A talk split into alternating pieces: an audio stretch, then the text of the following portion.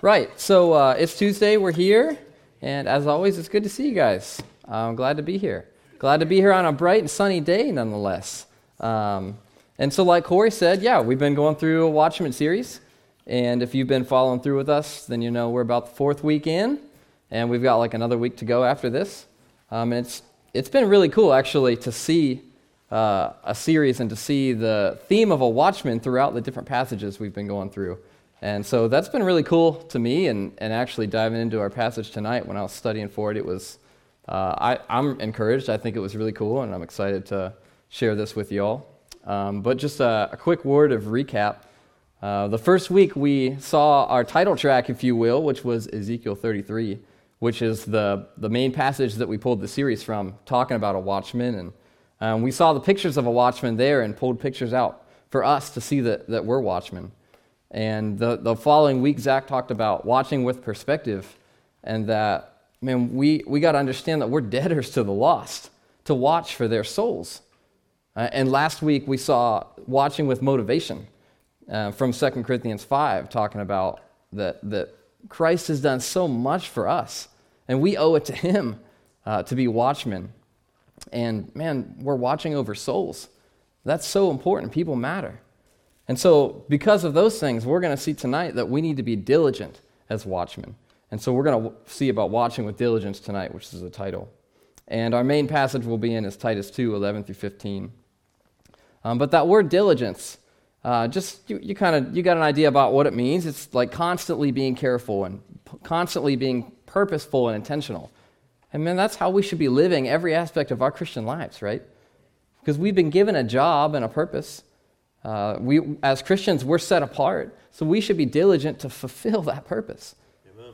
Last week we saw 1 Peter 2 9. It says, But ye are a chosen generation, a royal priesthood, and holy nation, a peculiar people, that ye should show forth the praises of him who hath called you out of darkness into his marvelous light. We're a peculiar people. And I like that phrase. That, that word peculiar is peculiar to me. you, don't, you don't come across, at least I don't come across it very often uh, in just common speech. It's kind of a peculiar word, it's, it's special. Um, but, okay, but look, we're, we're special. Um, we belong to the Lord. And we should be peculiar because we should act like that. And, and in this present world, if we act like that, we're going to stand out. There should be a difference between us and the world. We're set apart from the world. And so that's also true of a watchman. Because a watchman is a special person, and he has a special job. There's a difference between him and the crowd because of what he does and is supposed to do. So, being set apart and living out the difference between us and the world is going to be a theme for us tonight. And in the past weeks throughout the series, we've seen in Ezekiel 33 um, that it's kind of, I mentioned it's our flagship passage tonight about being a watchman. And we're going to look at a couple verses from that quick, just with this idea um, of being set apart. And in Ezekiel 33, 1 and 2, it says, Again, the word of the Lord came unto me, saying, Son of man, speak to the children of thy people, and say unto them, When I bring the sword upon a land, if the people of the land take a man of their coasts and set him for their watchman. Notice that specific wording that that watchman is set. They set him for the watchman. And we saw similar, similarly in verse 7, a little farther down, God talking specifically about Ezekiel. He says, uh, So thou, O Son of Man, I have set thee a watchman unto the house of Israel. Therefore, thou shalt hear the word at my mouth and warn them from me. So notice that a watchman is set. He's taken out of the crowd and given a specific job. This person now has a new role and new goals that he didn't have before and that no one else has. This guy is unique. He's peculiar. He's set apart. And okay, being something being set and being set apart are maybe not identical, but they're very similar. If I if I set something here it's not here, it's down there. It's set apart from anywhere it's not. And, and, and being set with a specific purpose and in a specific place is unique. And the idea of being set and being set apart is really important. And actually, to explore that importance quickly, I'd, I'd like us to take a look at the first mention um, in the Bible of where something is said to be set. And of course, it's in Genesis, and I, I thought this was really cool. In Genesis 1 14 through 19, it says, And God said, Let there be lights in the firmament of the heaven to divide the day from the night, and let them be for signs, and for seasons, and for days and years. And let them be for lights in the firmament of the heaven to give light upon the earth. And it was so. And God made two great lights, the greater light to rule the day, and the lesser light to rule the night. He made the stars also. And God set them in the firmament of the heaven to give light upon the earth, and to rule over the day and over the night, and to, to divide the light from the darkness. And God saw that it was good, and in the evening and the morning were the fourth day. Did you catch that? we get some pretty we could could get pretty deep into this and we're not gonna we're gonna keep it simple but god set two great lights in the sky to divide the light from the darkness and to be signs and you know what every person on this planet knows about them and those things are consistent they are certainly set apart they are set above they are guides to the times and the seasons the heavens declare the glory of god right and some of the best pictures we have to enlighten our understanding of God and some awesome doctrinal truths come from them. And we're not going to get into those pictures tonight about the sun and the moon, but I think this raises the bar of our understanding about the importance of something that God sets up for a sign, of which a watchman surely is. And so we've seen in past weeks that just like Ezekiel, we are watchmen. So likewise, we should be set apart from the world because of the specific role and goals that we have associated with that. However, if we're not diligent to fulfill those things, we're going to be bad watchmen, right? We won't be set apart because we'll fit right in with the crowd. So we must be doing what we're doing with diligence to make sure that we're playing the part. So this leads us into our home base tonight at Titus 2, 11 through 15. You can flip there if you haven't yet. Um, and while you're doing that, just a quick overview of this book. Uh, similar to, similarly to 1 Timothy, uh, that we saw last, last summer. It's a pastoral epistle written to Titus, a young pastor. And Paul leads him there and encourages him to set up leaders uh, because there's people there that are leading others astray. And Paul's exhorting Titus to ordain the right leaders and to teach the right things and to do the right things to be the right example. And that, that gives us a running start into our, our passage tonight Titus 2 11 through 15. Look with me, starting at verse 11 says, For the grace of God that bringeth salvation hath appeared to all men, teaching us that, denying ungodliness and worldly lusts, we should live soberly, righteously, and godly in this present world, looking for that blessed hope and the glorious appearing of the great God and our Savior Jesus Christ, who gave himself for us, that he might redeem us from all iniquity and, and purify unto himself a peculiar people, zealous of good works. These things speak and exhort and rebuke with all authority. Let no man despise thee. Let's go before the Lord before we dive into this. Heavenly Father, uh, Lord, we thank you so much for who you are um, and for what you've done for us. And man, Lord, you do love us so much, so much so that you left your glory to come down to this planet um, to, to make a way for us to know you. And Lord, we're so thankful for that. It's because of that that, that it's all possible that we could even be here and, and open your word together. Um, I pray that as we do that, that, that you would be our teacher tonight um, and just help us to, to see what we need to see from this passage and help us to apply it to our lives, to be the watchmen that you want us to be. We love you. It's in your name we pray. Amen. So, with the theme tonight of being set apart, we're going to break this passage down into the three things that we should be diligent about to make sure that that's true. So, the first point is diligently looking. And I know that's deep, right? A watchman has to be watching. He must be using his eyes. He has to be looking. Back from Ezekiel 33, uh, verse 3 says, And if when he seeth the sword come upon the land, we're supposed to be seeing, we're supposed to be looking. And so there's a couple things that we're supposed to be looking for in our passage tonight. And we'll actually start in the middle in verse 13.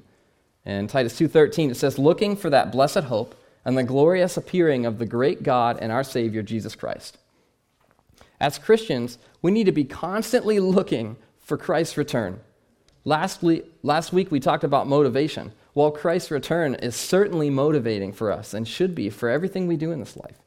The great God and our Savior that we serve is coming back someday, sooner than later.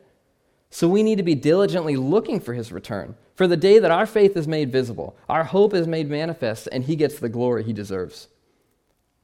Paul wrote to the Philippians in Philippians 3:20 and 21 saying, "For our conversation is in heaven, from whence also we look for the Savior, the Lord Jesus Christ, who shall change our vile body, that it may be fashioned like unto his glorious body, according to the working whereby he is able even to subdue all things unto himself.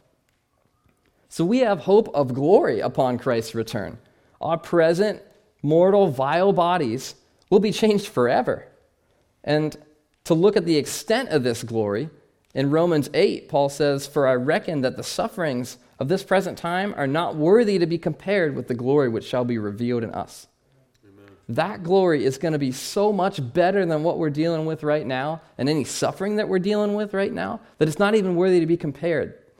That's, that's actually incredible. There's some very real hurt in this world. We all know people that are going through hurt and pain, and some of you have. And it's incredible to think that, that to the level that that hurts, it's not even worthy to be compared to the glory that shall be revealed in us. That's awesome. When that day comes, everything will immediately be different. In 1 Corinthians 15, Paul says, In a moment, in the twinkling of an eye, at the last trump, for the trumpet shall sound, and the dead shall be raised incorruptible, and we shall be changed. For this corruptible must put on incorruption, and this mortal must put on immortality. So when this corruptible shall have put on incorruption, and this mortal shall have put on immortality, then shall be brought to pass the saying that is written Death is swallowed up in victory. Praise God. In an instant, that's how it will be. The suffering immediately gone, and we'll be in a glory that's not even worthy to be compared to it. That is the blessed hope that we should be looking for and that we have to be looking forward to. Did you look for it yesterday? How about, some, how about today at some point? I mean, doesn't the thought that that could be our reality tomorrow change the way we see today? It should. But we should also be looking for his glorious appearing. In 1 John 3 2 through 3, it says, Beloved, now are we the sons of God, and it does not yet appear what we shall be, but we, sh- but we know that when he shall appear, we shall be like him, for we shall see him as he is. And every man that hath this hope in him purifieth himself, even as he is pure. Let the blessed hope that you have in Him drive you to action because it's not about our glory, it's about His. We'll be like Him because of His glory. So while this blessed hope is awesome and it should motivate us here and now, we're not watchmen because we're looking out for ourselves. There's so much more that His appearing will mean both for us and everyone because we know that He shall judge the quick and the dead at His appearing and in His kingdom as 2 Timothy 4:1 says. And while looking for Christ's return, return means hope for you if you're saved here tonight. It also means the judgment is coming. If you're saved, that's the judgment seat of Christ where you'll give an answer for everything you've done after salvation. But we know that there's another judgment. There's judgment on those that are without Christ. And that's why we're watchmen, because God will judge them. And those found lacking Christ will melt at his glory. This is serious. 2 Peter 3, we see, but the, but the day of the Lord will come as a thief in the night, in the which the heavens shall pass away with a great noise, and the elements, elements shall melt with fervent heat. The earth also and the works that are therein shall be burned up. Seeing then that all these things shall be dissolved, what manner of persons ought ye to be in all holy conversation and godliness, looking for and hasting unto the coming of the day of God, wherein the heavens shall be on fire, shall be dissolved, and the elements shall melt with fervent heat. So, looking for his glory means we have to take it all into account. God says, For there shall no man see me and live. And in Hebrews, he says it's a fearful thing to fall into the hands of the living God. So, when I say that we have to be diligently looking for his glorious appearing, I mean all of his glory, his full glory. And that means we're diligently looking for the judgment that comes with it. They go hand in hand. As a watchman, you need to see the danger that's coming for those that are without Christ. That is the very reason we're watchmen. We're watchmen because there's a very real judgment coming where eternal souls will perish, separated from God forever. Yet God doesn't want that to happen. He's graceful. We saw 2 Peter 3 10 and 12. If you back up one verse to 2 Peter 3 9, I think we're well acquainted with this. It says that the Lord is not slack concerning his promise, as some men count slackness, but is long suffering to usward, not willing that any should perish, but that all should come to repentance. Although no man can approach unto his light, God is gracious and doesn't want anyone to perish. He wants everyone to respond to the watchman that he places in their lives. All right, so back to the first verse in our passage that we skipped, verse 11. Says, For the grace of God that bringeth salvation hath appeared to all men. So, first and foremost, we know that the grace of God that bringeth salvation is the gospel, right? The good news that God so loved the world that he gave his only begotten Son, that whosoever believeth in him should not perish, but have everlasting life, as John 3:16 puts it. God sent his Son to this planet to be born of a human and live a perfect life and die on the cross as payment for our sins that separate us from him.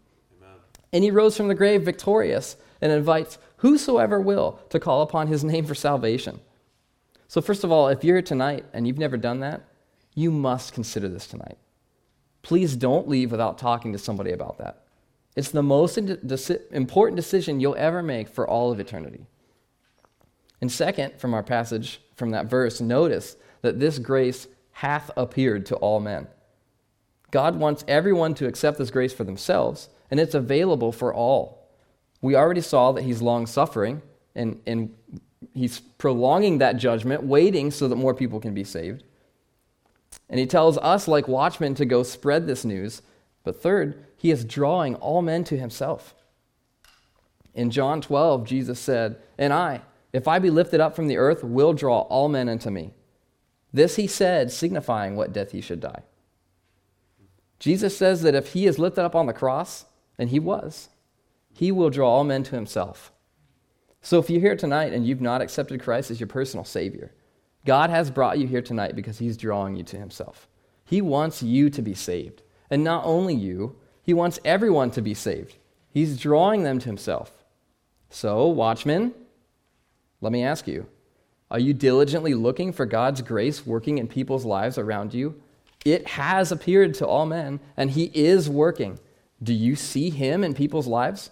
Are you praying for those around you to respond? Maybe God's been tugging on the heart of a coworker for the last two weeks because of the circumstances of his life. And he wants you to see that and to see him working in that person's life.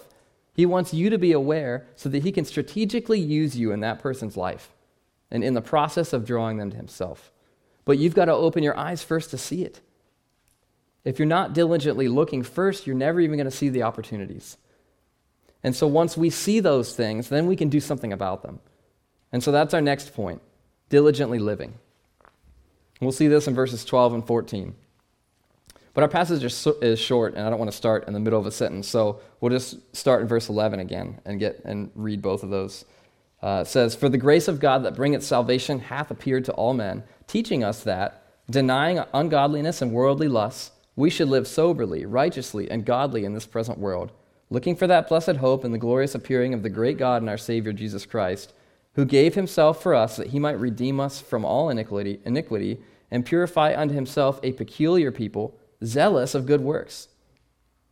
So, in summary, verse 12 opens up telling us that since this grace of God has appeared to everyone, we need to be careful to maintain good works. Paul tells Titus that later in chapter 3.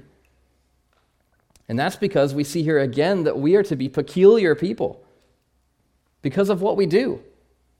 We should be zealous of good works. God didn't call us to be watchmen so that we could see what's going on and then not do anything about it. Just like God didn't provide a salvation to us so that we could then sit around and do nothing. He wants to use us. We were created in Christ Jesus unto good works, like it says in Ephesians 2:10. So while we need to be doing, we need to be doing the things that we're empowered to do because we're in him. So, first and foremost, we need to forsake our old man and our old ways and our old lives from before we got saved, right? Absolutely. I mean, how can we be different if we're not different? Right. How can we be set apart if we look the same? Right. So, our passage tonight talks about some things that we need to stop doing. Look at verse 12. It says, teaching us that denying ungodliness and worldly lusts, we should live soberly, righteously, and godly in this present world. Amen. The first thing we see is that we must deny ungodliness. And before we seek to understand what that is, let's acknowledge this. Romans 1:18. For the wrath of God is revealed from heaven against all ungodliness and unrighteousness of men who hold the truth in unrighteousness. Notice this judgment of God is against all ungodliness. As watchmen, We're supposed to be warning people about this coming judgment. So, how, how, how could we possibly partake in the very things that we're supposed to be warning against? So, what are those things? Well, for starters, notice that this word un- ungodliness in Romans 12 appears with unrighteousness. That's a clue. But obviously, it's the opposite of godliness, it's ungodliness. So I think that the best way to understand ungodliness is simply to understand godliness. And plus, that'll get us ahead for where we're going with this. But the best thing I can think of as an explanation of what godliness is is found in 1 Timothy 3:16 where Paul tells Timothy and says, Without controversy, great is the mystery of godliness. God was manifest in the flesh, justified in the spirit, seed of angels, preached unto the Gentiles, believed on in the world, received up into glory. So godliness is God in flesh. God was manifest in the flesh. It's having the qualities of God in you. And so while it certainly contains the idea of doing the right things, it's something greater than only that. It's being the right things.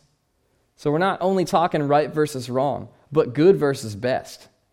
When we, when we went through 1 Timothy last summer, we saw, we saw this word godliness come into play as spiritual fitness. And so if godliness is all of those things, then ungodliness is being the wrong things. And it certainly includes doing the wrong things, right? If godliness is the qualities of God in you, well, then ungodliness is the qualities of who in you? If godliness can be described as being spiritually fit, then ungodliness can be described as being spiritually unfit. So, which of those descriptions best fits your life? Are you doing things that Christians shouldn't be doing? Are you settling for good things in your life now instead of the best things God has for you later? Are you spiritually lazy? Would you say you're denying ungodliness in your life? Because your actions are either denying the devil or they're denying God. And the next thing mentioned in our passage we should deny is worldly lusts. And coming off of the heels of our first main point about vision, let me exhort you to set your affections on things above, not on things on the earth. And don't be distracted from what this world has to offer. We know it's all going to perish anyway, right? Don't lose your focus on that and give in to the lust of the flesh and the lust of the eyes and the pride of life. Don't allow yourself to be entangled with the affairs, the affairs of this life. Paul exhorts Timothy in 2 Timothy 2 3 and 4 he says, Thou therefore endure hardness as a good soldier of Jesus Christ. No man that warreth entangleth himself with the affairs of this life, that he may please him who hath chosen him to be a soldier. This is the perfect example. Because a watchman isn't set during times of peace, he's set during times of war. And we know that we live in a battle in this present day. Every day is spiritual warfare. So if we get distracted from our job, we're not going to accomplish the mission. In the same way that watchman that a watchman who doesn't watch is useless, well, a watchman that forgets his trumpet or abandons his post is also useless. Right. So, similarly, your actions are either denying yourself or they're denying God. So, we need to acknowledge Him in every aspect of our lives. Which is where this verse is driving. Back in verse 12, our passage says, We should live soberly, righteously, and godly in this present world soberly. We talked about this last summer too. It's having a sound mind, being in control of our senses, having a right perspective, and righteously, righteously, doing what is right. And godly, the same idea as godliness, just the word godly is an adjective, whereas the word godliness is a noun. So godly is something you are because godliness is something you have. So again, we should live soberly, righteously, and godly in this present world. We need to see right so that we can do right, so that we can be right. And that's the point. We're called Christians, right? Christians. We should be like Christ. So we need to be set apart from this present world as his ambassadors and watchmen for it, like we've been talking about in this series. What, what validity will we have if we don't look any different from the world? What change do we expect the world to make if we just look, look just like them? Because if we look like them, then they already look like us. God forbid. Jesus says in Matthew 12 33, either make the tree good and its fruit good, or else make the tree corrupt and its fruit corrupt. For the tree is known by its fruit. Choose this day whom you will serve. God has set us apart in this present world to be watchmen that are diligent to actually live like it. You need to decide to do whatever it takes to, today to make yourself look like who you are. What change do you need to make in your life? Because 2 Corinthians 4 3 and 4 says, If our gospel be hid, it's hid to them that are lost, in whom the God of this world hath blinded the minds of them which believe not, lest the light of the glorious gospel of Christ, who is the image of God, should shine unto them. Amen. Listen, as the watchman, all eyes are upon you as you're set apart up on that hill. But if you unset yourself from that hill, if you come down from off of it with everyone else, no one's going to see you and no one's going to be saved. So Peter says in 1 Peter 2, through, 2 11 through 12, he says, Dearly beloved, I, bes- I beseech you, as strangers and pilgrims, abstain from fleshly lusts which war against the soul, having your conversation honest among the Gentiles, that, whereas they may speak against you as evildoers, they may, by your good works, which they shall behold, glorify God in the day of visitation. And that day of visitation, like we've already talked about, that's why we're watchmen, because judgment is coming. However, our works now might be the difference between people glorifying God in that day or not. And that is a big deal. So, how are you living? Are you doing what you should be? Are you plugged into our church? Are you plugged into discipleship? Are you serving? Where are you on the path of growth? Does your outward reality line up with the inward reality as a Christian? I hope so. So, as watchmen, even if we are diligently set apart on our hill and looking, if we don't blow the trumpet, then yet still no one's going to be warned and they're going to die. It's simply not enough to see and be doing right. We have to open our mouths. We must speak. And that brings us to our last point diligently lecturing. And so everything that we've seen so far tonight is coming to a climax at this point. This is the very reason we are watchmen. Let me remind you back to our, our title passage in Ezekiel 33. Verse 3, it says, If when he seeth the sword come upon the land, he blow the trumpet and warn the people. And again, how the Lord says to Ezekiel in verse 7, it says, So thou, O Son of Man, I have set thee a watchman unto the house of Israel. Therefore, thou shalt hear the word at my mouth and warn them from me. It's the watchman's job to give warning. So, from our passage tonight, Paul says in verse 15, These things speak and exhort and rebuke with all authority. Let no man despise thee. And in the context of this series, we know we have to speak and to give God's message of warning to the lost. Amen. In verse 8 of Ezekiel 33, that message is, O wicked man, thou shalt surely die if you don't turn from your wicked ways. And we know that to be true of every one of us that hasn't believed the gospel. Romans 5:12 says, "Wherefore as by one man sin entered into the world, and death by sin. And so death passed upon all men, for that all have sinned. So people need to know this bad news and warning. And we know that it doesn't end there with only a physical death. I mean, physical is a picture of the spiritual. And as terrible as a physical death is, it, the spiritual is so much more terrible.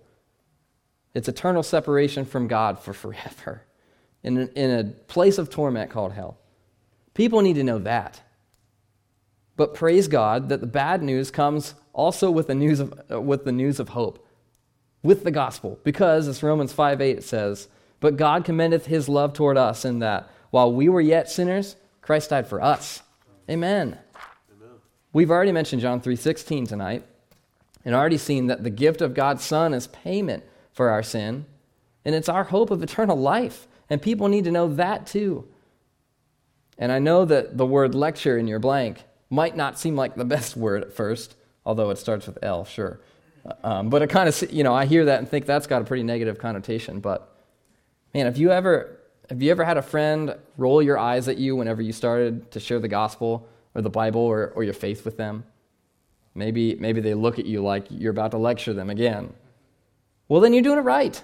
You should be intentionally speaking to them enough that they're fully aware of what's going on. Yeah, okay, I know there's a balance to everything. We need to maintain our relationships to have influence in their lives, yes. But you should be diligently sharing God's message of warning and corresponding hope to them. I mean, maybe they've even said, quit lecturing me. Well, good job, Christian. That means you're doing your, your job as a watchman. And so, with the leading of the Holy Spirit, keep it up. You know, maybe you're thinking of somebody specific. Well, I'm talking about that, or, or maybe you're not. But, but let me ask you whom are you to watch over? In the context of your life, where are you a watchman? I mean, in biblical times, watchmen watched over the places that they lived in their cities. I mean, if you think about cities had walls, they had towers. You place the watchmen in the towers because those watchmen care about what's inside. They care about that place. They care about those people. I live in New Philly. A lot of you guys do too, in the surrounding areas. When it's all said and done on the day of visitation, who in New Philly will have been warned because of me? Back to the context of our passage. Paul is writing Titus to remind us to speak these things to each other, just as I am speaking them to you now. If we're going to be watchmen that stand out from the crowd, we're going to have to be diligent to keep our focus where it should be and to maintain good works and to keep our mouths open to each other about it, to encourage each other to keep doing those things. Paul spoke a similar exhortation to Timothy in 2 Timothy 4 1 and 2, he says, I charge thee therefore before God and the Lord Jesus Christ, who shall judge the quick and the dead at his appearing in his kingdom. Preach the word. Be instant in season, out of season, reprove, rebuke, exhort with all longsuffering and doctrine. Sometimes we all lose our focus and we fall off the tower and need help climbing back up. We need to be constantly helping each other back up. We need to be helping each other ditch our sin and be faithful to maintain good works. 1 Thessalonians 5:14 says, "Now we exhort you, brethren, warn them that are unruly, comfort the feeble-minded, support the weak, be patient toward all men." We should be taking care of each other, y'all. Because we've already seen, we're all going to have to answer for God someday at the judgment seat of Christ. So, by matter of wrapping this up, we skip the last part of verse 15 in our passage. It says, Let no man despise thee. This matter of a watchman is a big deal because there's power in the words that we decide to speak or not. Zach mentions Proverbs 18:21 a couple of weeks ago, and it says, "Death and life are in the power of the tongue, and they that love it shall eat the fruit thereof." There are real consequences to every word we choose to speak or to hold in. The words that we speak can cause division, they can cause others to stumble or be offended, or they can cause people to reconcile, to grow, to be encouraged. And as so many people's eternities still depend on our obedience to speak the gospel to them. Since that's the case, we better be diligent to do it and to speak it.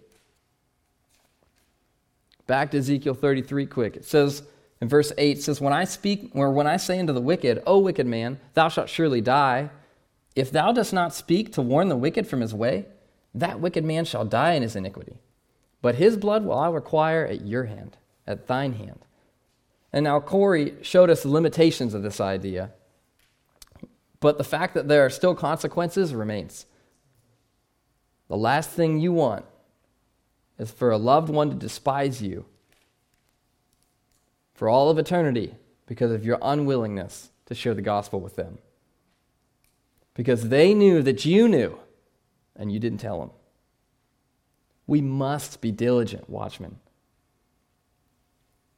As such, don't be a watchman like Lot. If you're familiar with the story of Lot, lived, living in Sodom and Gomorrah, his life was so screwed up that when he finally did blow the trumpet, no one believed him. He wasn't set apart, he had no hill. So no one believed that he could see anything, and virtually no one listened to him. He didn't even save all of his own family. So I'll leave you with one final verse as a word of encouragement Deuteronomy 28 1. It says, And it shall come to pass, if thou shalt hearken diligently unto the voice of the Lord thy God, to observe and to do all his commandments, which I command thee this day, that the Lord thy God will set thee on high above all nations of the earth. Ultimately, yeah, we'll have better rewards and a better position in the millennium, yeah. But here and now, the more obedient that we are to Christ and to do these things, the better watchmen we'll be. I want to be a watchman with a high vantage point because that's the best view, the best chances of seeing. And the highest vantage point we can have on this planet now is a spiritual view. and the highest platform we can have among the world is to be obedient to the Lord. So be diligent to have the right sight so you can maintain the right works, so you can proclaim the right message. Let's pray. Heavenly Father, uh, Lord, we thank you so much for your word. We thank you so much that you care enough to use us. Frequently, we mess things up and we don't get it right, but you're so gracious to us um, that you want to use us anyway. And, it, and, and it's a miracle that, that you have a perfect plan and you can use imperfect pe- people to accomplish a perfect plan. And we're so thankful that you're willing to do that. It's probably more work for you. But thank you so much. And thank you so much for sending watchmen to each and every one of our lives that, that know you tonight, that, that shared your message of warning and, and good news to us. Lord, we're so grateful for that. It's because of that that we know you. And I pray that, that we, would, we would use that as motivation to go and be diligent to live the lives that we're supposed to live and to see you, to see you every day and to know that you're coming back and, and to warn those around us that don't know you. Help us to open our mouths and to speak boldly and, and to, to step through the doors that you open in our lives. Give us the grace to be able to do that and the boldness. Thank you for the well in this place and this room full of watchmen. I pray that, that together we can follow you better and better every day. We pray that you're glorified through this next song. Amen.